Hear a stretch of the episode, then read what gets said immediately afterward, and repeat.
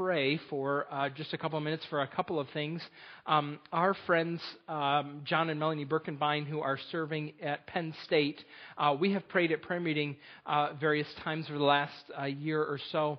Uh, they have been um, going through the difficulty of infertility. And um, this past weekend, Melanie had a miscarriage. So we're going to pray for uh, John and Melanie this morning. We're also going to pray for our good friend who lives overseas, uh, Esther Johns.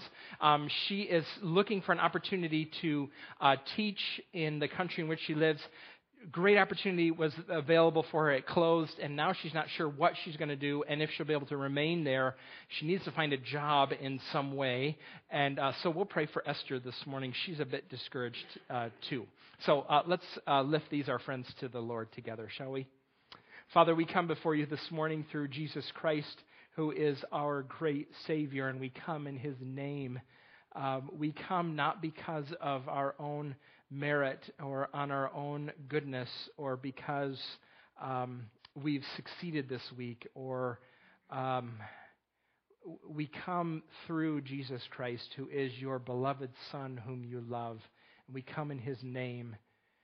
He told us to come in His name. He's, he said of us that He's not afraid, not ashamed to call us His brothers. And so we come to you through Him. We come to you uh, through Him to ask you to show mercy and grace to these, our uh, brother and sisters who are uh, discouraged and struggling today. Lord, we give you thanks um, that you are the God of all mercies. You're the Father of comfort. You comfort us in all the afflictions that we have. And uh, we would pray for John and Melanie today in this affliction that they have encountered of the loss of this pregnancy. Uh, Lord, you, you're clear in your word. You uh, tell us that you draw near to the brokenhearted and you care for all those who trust in you. And we pray that John and Melanie would not fail today in looking to you by faith and with confident hope. Father, we ask you for your mercies in their lives um, as, as we have in the past. Your, your word tells us that you settle the barren woman in her home as the happy mother of children. And we pray that you would show grace in, to John and Melanie that they might, um, according to your kindness, be able to welcome children in their home uh, help them as they waver back and forth between great confidence and joy in your sovereignty and serious questions about what good you're going to bring out of this. Help them as they waver to trust in you. Remind them that there's no sorrow that they'll encounter here on earth that heaven cannot cure. Lord, we pray too for our friend Esther, who is uh, living overseas and is um, perhaps anxious about the necessity of finding uh, employment where she lives. Uh, Lord, we ask that you would open doors for her, uh, that you would give her confidence to pursue opportunities that present themselves. Um, you know, she she wrote about her own discouragement uh, uh, when the last, the first opportunity closed. Lord, we pray that she would trust in you uh, through this time, and we ask that you would enabled her to represent you ever more faithfully uh, where she lives for Christ's sake. Now, I'd like you to, uh, keeping your head bowed and your eyes closed, we have God's Word open before us. I would like to give you just a, a couple of moments that we would pray silently, that you would pray silently. Perhaps ask God this morning that uh, if He has something to show you in His Word, tell Him you're willing to listen you've got something to say to me, God, I'm willing to listen this morning. Pray that this morning if, if you so desire.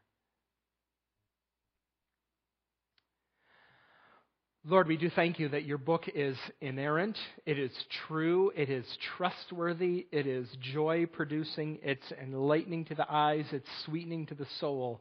And we thank you that we have the opportunity to open it and read it this morning. And we pray that the Holy Spirit, that He would teach us well from this passage. We ask these things together in the name of the Lord Jesus, saying, Amen. I'm going to start reading from Acts chapter 13, verse 1. So you follow along in your copy of God's Word as I read Acts 13, 1. Now in the church at Antioch there were prophets and teachers Barnabas, Simeon, called Niger, Lucius of Cyrene, Manaen, who had been brought up with Herod the Tetrarch, and Saul.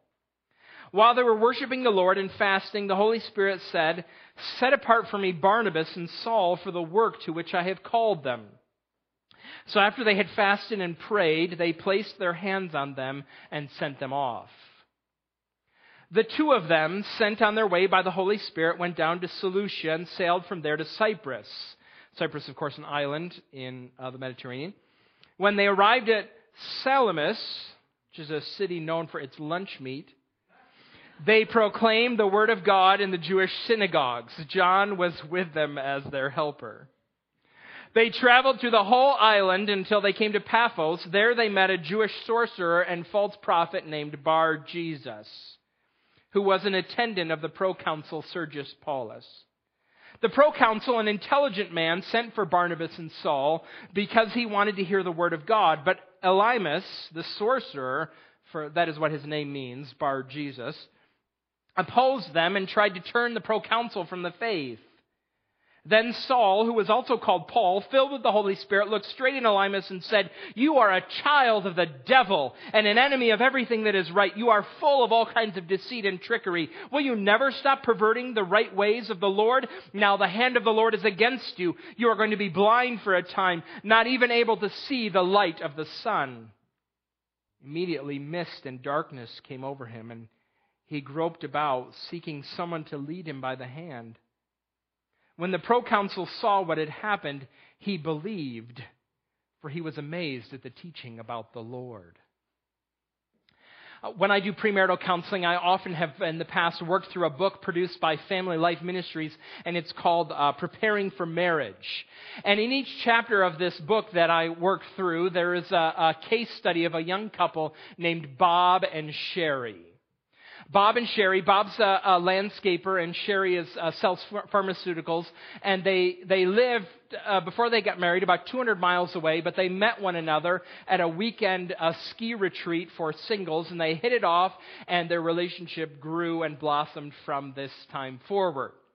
Um, Bob was really interested in having someone who marry to marry who was compatible with him, and he was thrilled. He was just thrilled when uh, during basketball season his favorite team came on, and Sherry sat there on the couch right next to him watching the games. Uh, you know, they lived a while a distance apart, but every time they got together, they they did, and she she just loved it. He was even more thrilled when, to his surprise, one, one weekend he asked her if she wanted to go fishing on Saturday morning, and she said, That'd be great, I'd love to. And there she was, the crack of dawn, in the boat with him on the pond, on the lake, fishing. Bob thought he had met his match.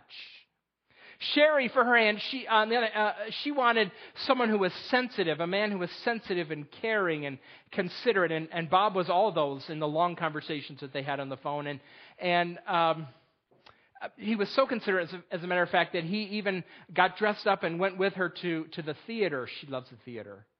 They would go, go together to see plays and musicals, and it was wonderful. And Bob and Sherry were convinced that they had each met the perfect one for them. Uh, now, uh, that confidence explains some of the confusion that Bob had uh, two months into their marriage when he said to Sherry, Hey, let's go fishing this weekend. And she said, Nah, I don't really like fishing. It's too early in the morning. It's cold out on the water. I don't really want to go. Really? No. He was even more confused when basketball season came around and the spot on the couch next to him was completely empty. Sherry, for her sake, uh, for her part, her confusion came the day that the new play opened up downtown at the theater and she bought tickets and Bob was not nearly as excited as she thought he would be about the purchase. He grumbled about the whole thing. He fell asleep twice during the play. Uh, and at the end, Sherry said, this is the last time Bob and I are ever doing this. Now, uh, as the case study continues, you're supposed to figure out what happened to Bob and Sherry. You probably know, don't you? Um, before they were married, they were performing for one another. They were, uh, they, they did what they thought was necessary to catch a spouse.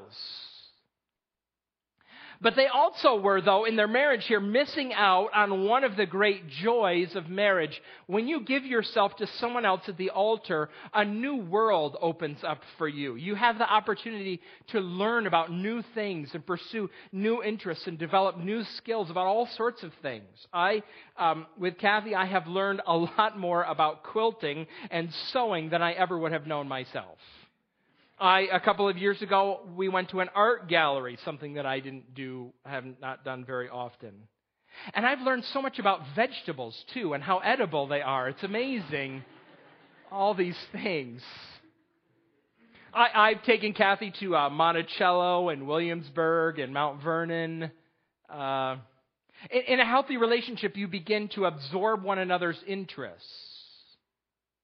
I think about Bob and Sherry as I, as I read this passage where Luke makes it very clear, as we have learned today, that the person in the book of Acts who is most interested in the spread of the message about Jesus is the Holy Spirit. Right? In verse 2, the Holy Spirit set apart, sets Barnabas and Saul, he sets them apart to be sent. And then in verse 4, the reminder again, the two of them sent on their way by the Holy Spirit.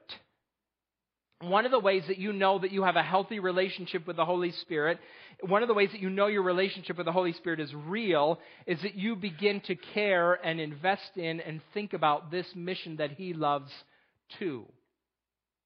In fact, I, have said something like this before. One of the ways that you know your relationship with God is real is that He changes you, He challenges you. Specifically in Acts, what's the change about? The issue before us is how you think about this mission this mission that Jesus gave us to testify about him to everyone on earth. You cannot have a healthy, growing relationship with the Holy Spirit and be apathetic toward this cause. I, verse 4 makes me think specifically about what I do practically on a daily basis or a weekly basis to advance this cause. How I cultivate in my own life and in the life of those under my care, my wife and my kids? What do I do that's helping them love here what the Holy Spirit loves? Now, I know, I know that there's some days where if your children are alive and they've been fed and clothed during the day and are in bed and sleeping and there and safe, you've done really well. Like, that's a good day sometimes, but not every day, right? Um, what opportunities are you making to ensure that they care about what the Holy Spirit cares about? It's the question that the whole book of Acts should make you think, should make you ask yourself. Before us, we have here in Acts 13 this very intriguing little story. It's, it's the first episode in what many people, many scholars identify as Paul's missionary journeys, which is a decent way to unfold the book of Acts. Your Bible might have them. In fact, your Bible at the back probably has a map that shows Paul's missionary journeys and labels them in three different colors. Uh, and that's a fine way to unfold and understand the book of Acts. The problem with it, though, is that Paul had been on mission before that. Paul had done missions in Damascus and Jerusalem and Arabia and Syria and Cilicia. Uh, so this is actually Acts 13, the redirection of Paul. This is Paul's, actually, Paul's third or fourth missionary journey. And for the rest of the book of Acts, we're going to study how the Holy Spirit, um, through Paul, spread the good news about Jesus as far away from Jerusalem as you could think, uh, namely Rome. Paul traveled from the time he became a believer until he was executed in, say, AD 65 or so. He traveled about 15,500 miles. 8,700 of them were by land or by, um, by foot, most likely. Paul, in his efforts to spread the message about Jesus, walked the equivalent of across the United States two and a half times.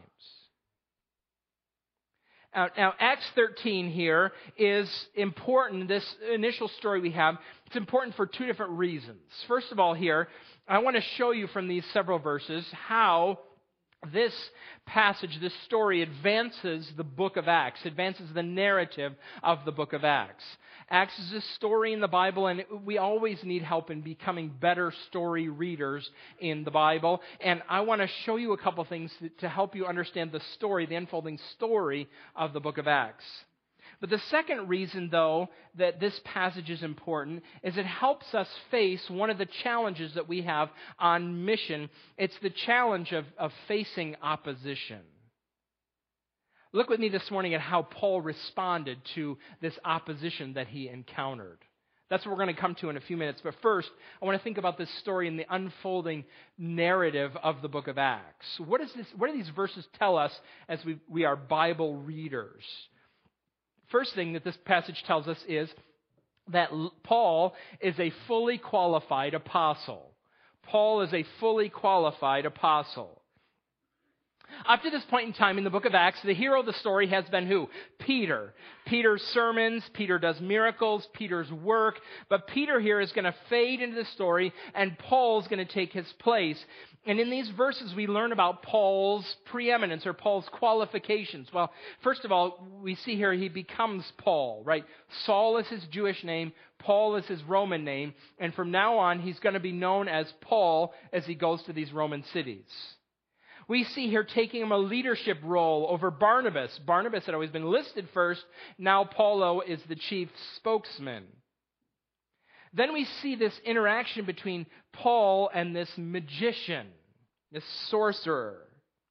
Now, uh, this is the second magician that we've met in Acts. Here's a good reading skill. Let's think about this. Do you remember that first magician that we met in the book of Acts? It was in Acts chapter 8. His name was Simon Magus. And who did he interact with in Acts 8? Peter. Now, both Simon Magnus and this man named Bar Jesus or Elymas um, they are magicians, not in the sense of uh, today's great illusionists. This is not David Copperfield or Penn and Teller. Okay, that's not what's going on in this passage. These are men who claim that they have mystical powers, and through incantations they can control other people or events. That's what sort of sorcerers they are. Peter in Acts 8 prophesies about Simon Magnus, and Paul does the same thing here in Acts chapter 13.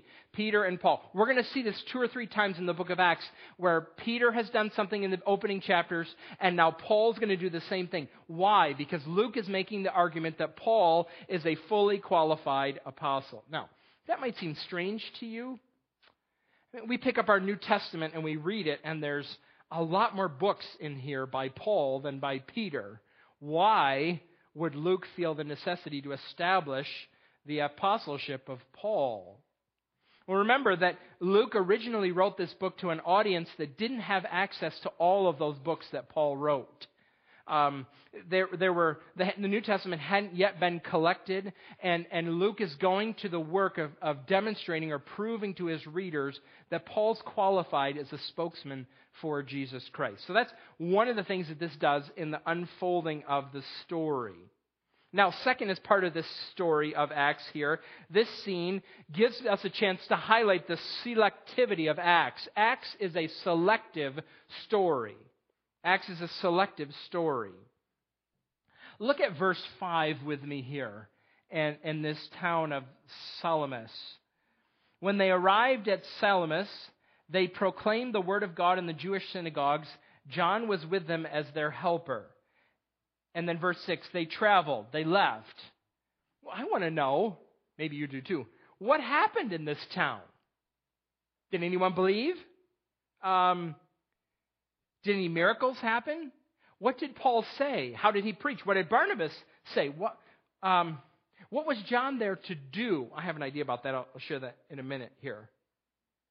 They traveled on. They went. They started here. They traveled. They went from uh, Salamis, which is on the eastern side of Cyprus, and they went all the way over to Paphos, which is on the western side, and they would travel through several towns on this main road. What happened? I, did they preach in those towns too? I would think maybe.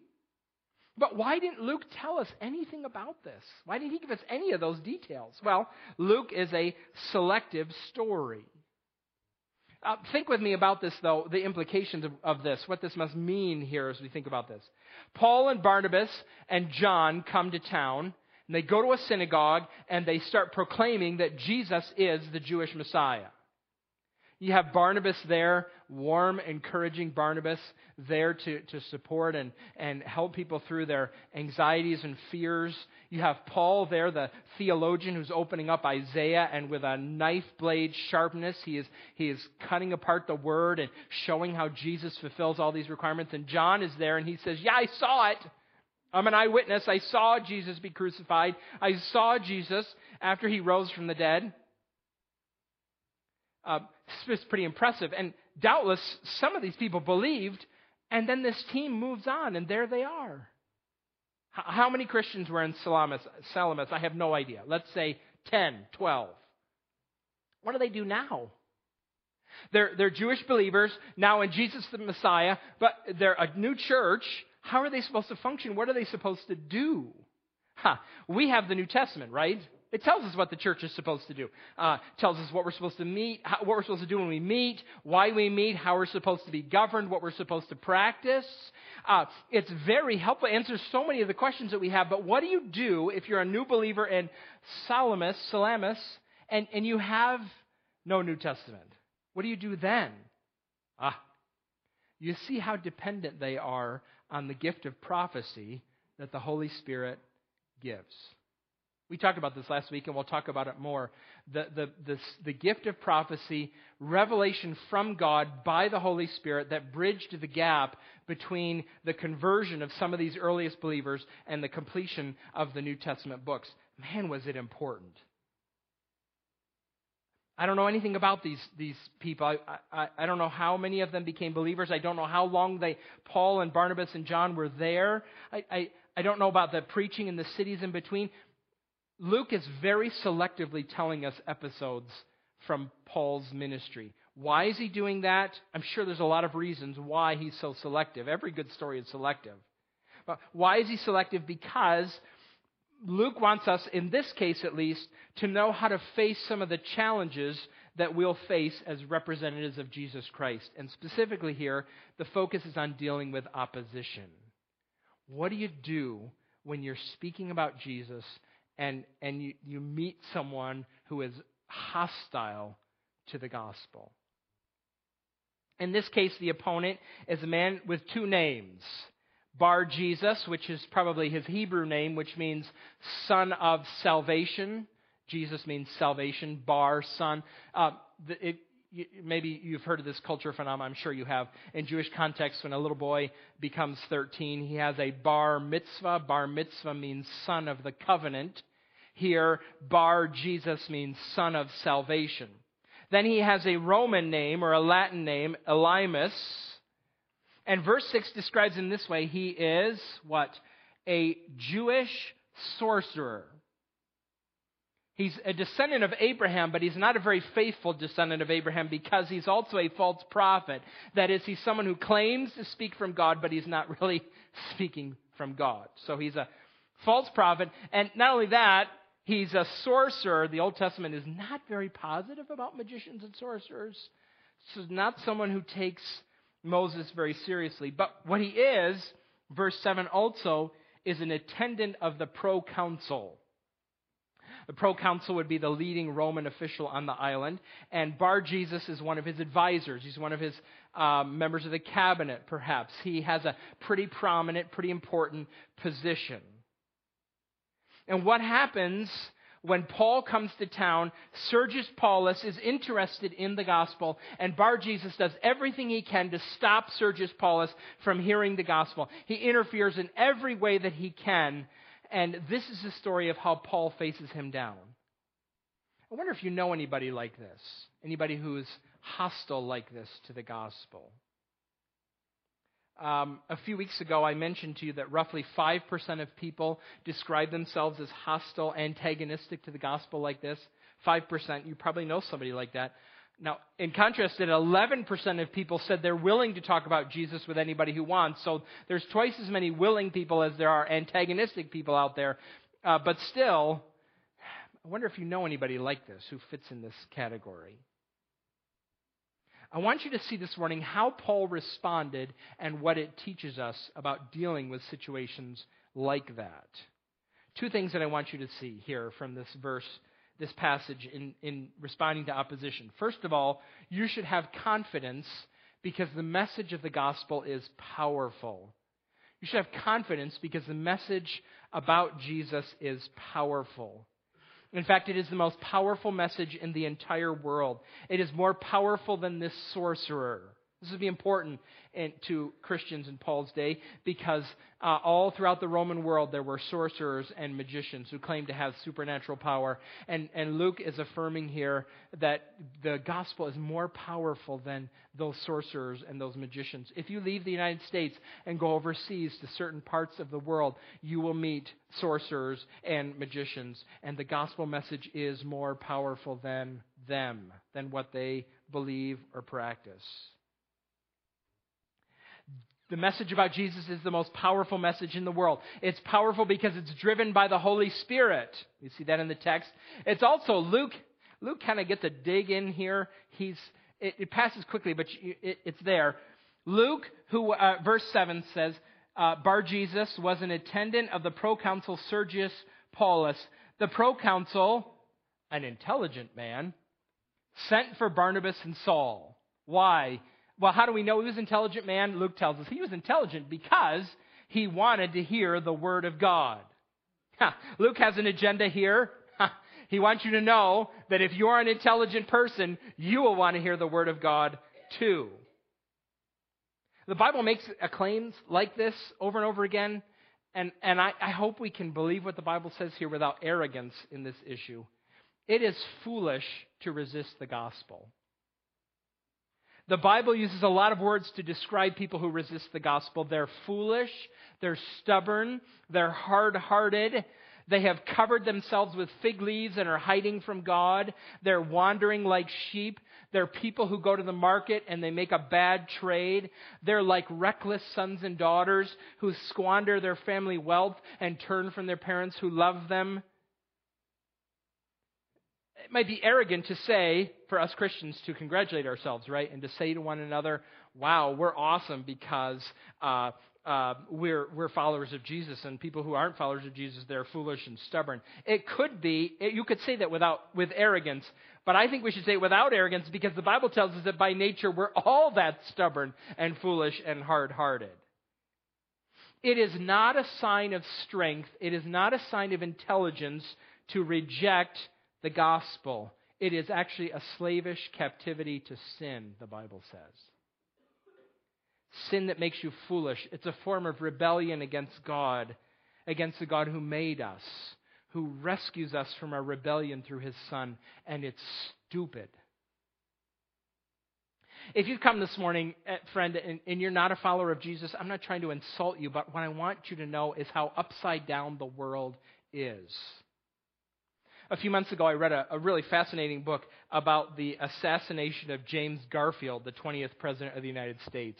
I know you think that's fascinating too, but I loved it. It was great. Uh, when James Garfield was assassinated, um, the majority of doctors at that point in time and surgeons had no no thought in their practice or their of medicine or surgery at all for sterile precautions. No ideas of all about washing their hands, no notion of germs. They didn't wash their hands or instruments. They didn't think about the, the possibility of introducing an infection. One of the early advocates for sterile procedures in surgery and in the practice of medicine was a man by the name of Joseph Lister. They named a famous product after him called Listerine. Well, Joseph Lister had been making speeches and presentations at medical conferences and conventions about his sterile techniques, and most people mocked him and made fun of him.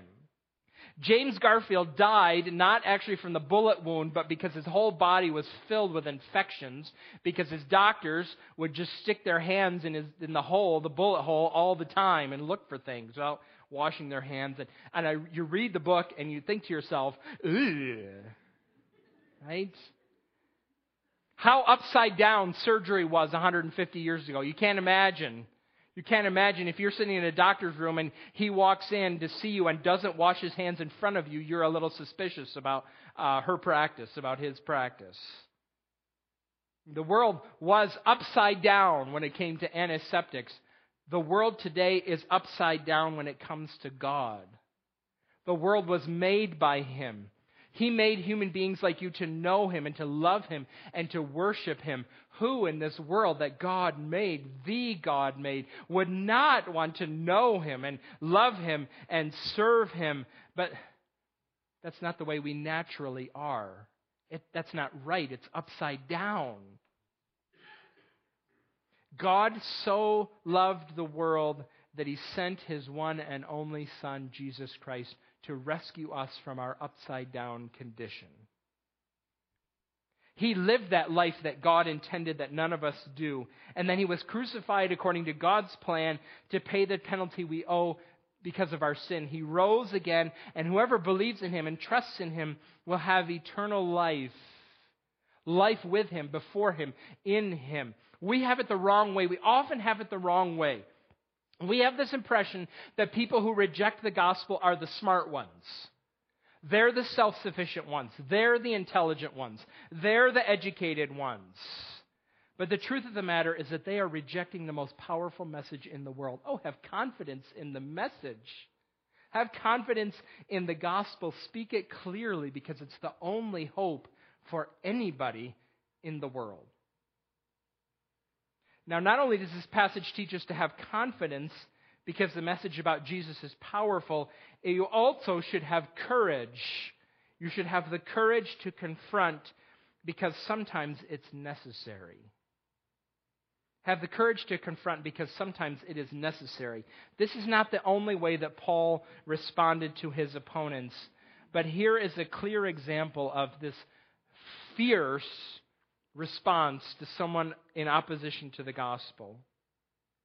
We have to be careful with this passage. A few weeks ago, uh, Pastor Scott unfolded Galatians 2. It talked about us confronting one another. Here, Paul is confronting uh, this unbeliever. And we have to be careful with this passage because you don't have Paul's power and you don't have Paul's insight. Both of them come from the Holy Spirit and their apostolic powers. You don't have them. You don't have the right, the power to do, verse 11, what it says, you're going to be blind for a time. That might increase your evangelistic effectiveness, I suppose, if you did have that power, right? You, you don't have that power. The, the spiritual blindness of Bar Jesus becomes physical blindness. Kind of reminds me of, of Saul, doesn't it?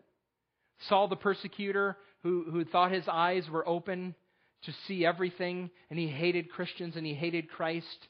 And then he met Jesus and he was blinded. His spiritual condition manifested itself physically. There's a sense in which Paul here is rebuking his old self. And Bar Jesus is becoming blind for just a, a time. No one alive has this power. No one alive has this level of insight either. Paul very clearly and confidently through the Holy Spirit speaks about Elymas's character. You're a child of the devil. You're not a son of salvation. You're a son of the devil. You're an enemy of everything that's right. Deceit and trickery are words that, that mean that, that Bar Jesus taught what he did and believed what he did for his own financial advantage. He was using spiritual truths to make himself rich. You are perverting the right ways of the Lord. This is an interesting play on words in the text here. Um, Bar Jesus perverts the gospel so no one converts to the gospel. There's a play on words. Perversion to hinder conversion. You don't have that level of insight about anyone. Um, you can't speak that way about anyone. Um, and that may be a warning that some of you, you should receive because some of you look at this passage and you see this necessity of challenging and confronting, and it gets your blood flowing, and you think, yes, find me a heretic. I'm going to go at him. You just love this. This is God's given you to the church with that level of courage, and we're grateful for it. But be careful because you're not an apostle. You don't yet, you, you don't have that same authority. This is, this is not a model you can match perfectly. But, others of you who read this passage and think to yourself, oh my goodness, I would never ever do that. I can't imagine why I would ever want to do what Paul does here. That's just amazing. You need to read this passage and understand that sometimes it's necessary. Um, it, it doesn't seem at first really like it does that Paul is, is loving his enemies here, does it? Or he's not exactly turning the other cheek. He's not blessing those who persecute him. But there comes seasons and moments when it's necessary for the sake of the gospel to speak clearly and boldly and sometimes harshly. D.A. Carson tells about a time he was in college and he um, was introduced on college campus to this man who was a he was a chemistry major, I believe, another student who was actually in his graduate years. He was in the graduate program, and he was known on campus to those involved in campus ministry. There, uh, he was known as a student who was a very effective discipler, a very effective evangelist and discipler on campus. And one time, uh, this, this uh, very effective evangelist and, and discipler, a, a young man came up to him and said, Hey, you're a Christian. Yes, I am. He said, Well, I'm interested in learning more about Christianity, and I'd like to meet with you for uh, uh, maybe a, a, month or so, uh, maybe a couple times a week, and maybe we can talk about what it means to be a Christian because I'm interested. And he looked at him and he said, These are my terms. I have an extra room in my apartment you need to move out of the dorm and move in with me. We'll spend as much time as possible together. I'll teach you how to read the Bible and pray. We'll eat together and work together, and I will show you everything I know about being a Christian. And the man was a little bit like, well, I, uh, uh, I'm not sure that I, I, I can commit to that. And Carson's friend said, well, then I don't have time for you. If you're just interested in the Bible as one more little uh, philosophy you can toy with and play with and experiment with for a little while until you move on to communism or hedonism or some other philosophy that I'm not interested. I don't have time for you. Are you in or out? It's a harsh answer, isn't it? Except for the fact that he put the question squarely in this man's mind how much are you in? Do you really want to know? There's room sometimes in our mission for this level of bluntness. There are people you know who are not followers of Jesus Christ, and you are gently patting around them, and what they really need is a rather serious conversation. Now, the problem, I pick up this passage, and the problem that I have with it as I look at it here is I'm often either, either too harsh or not firm enough. I wobble from one extreme to the other.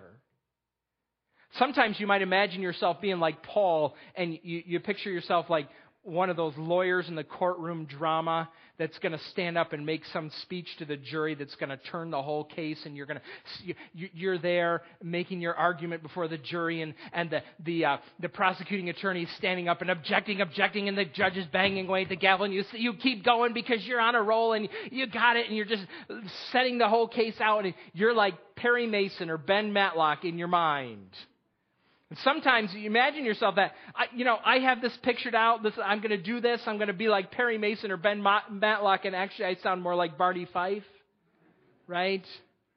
Just doesn't quite work the way it's supposed to. So I want to finish with some questions. I want to ask some questions that I think maybe will help us apply this passage.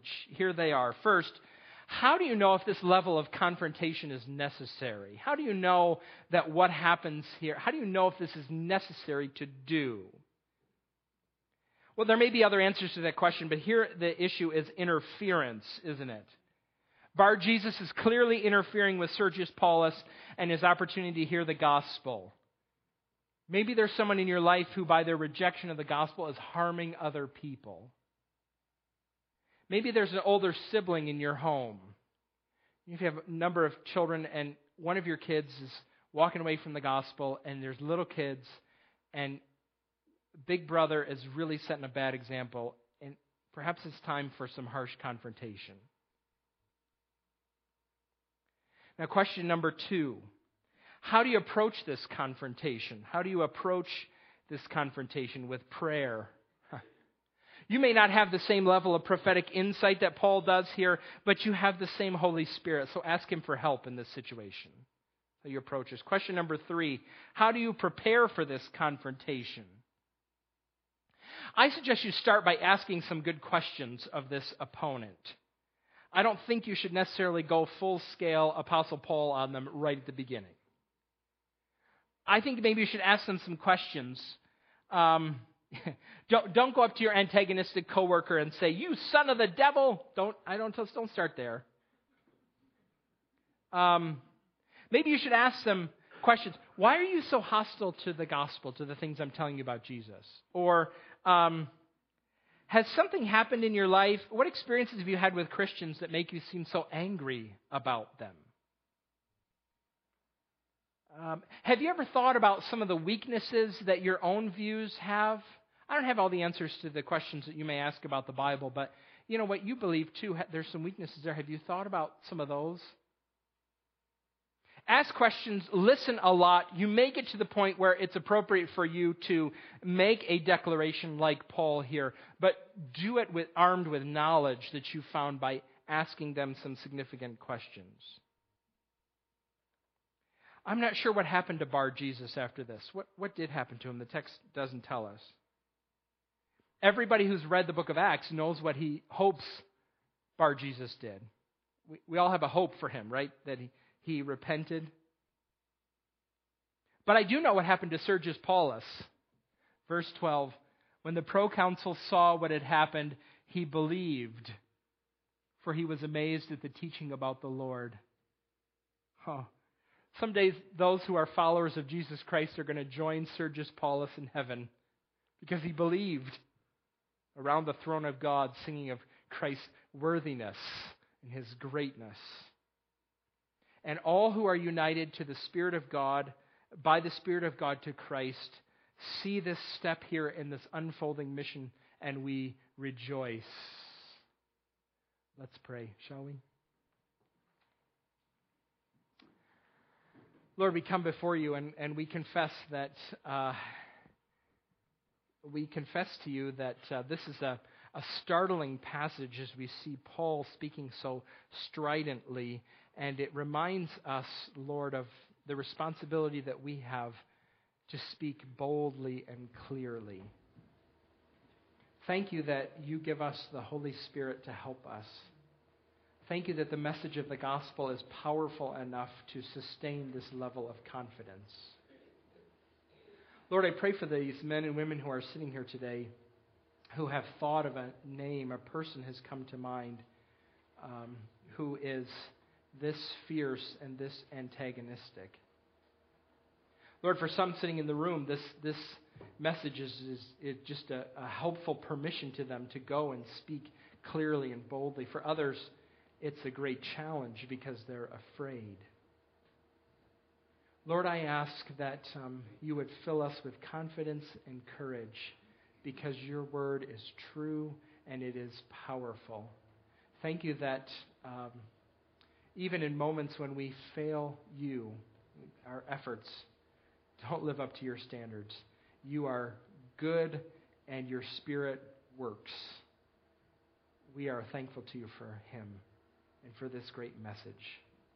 Help us as we often pray. We ask again that you would make us as a congregation more effective in representing Jesus Christ well in this county in which you have called us to live.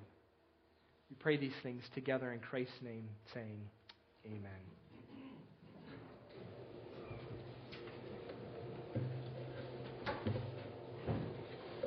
Please stand with us as we sing Jesus is Lord.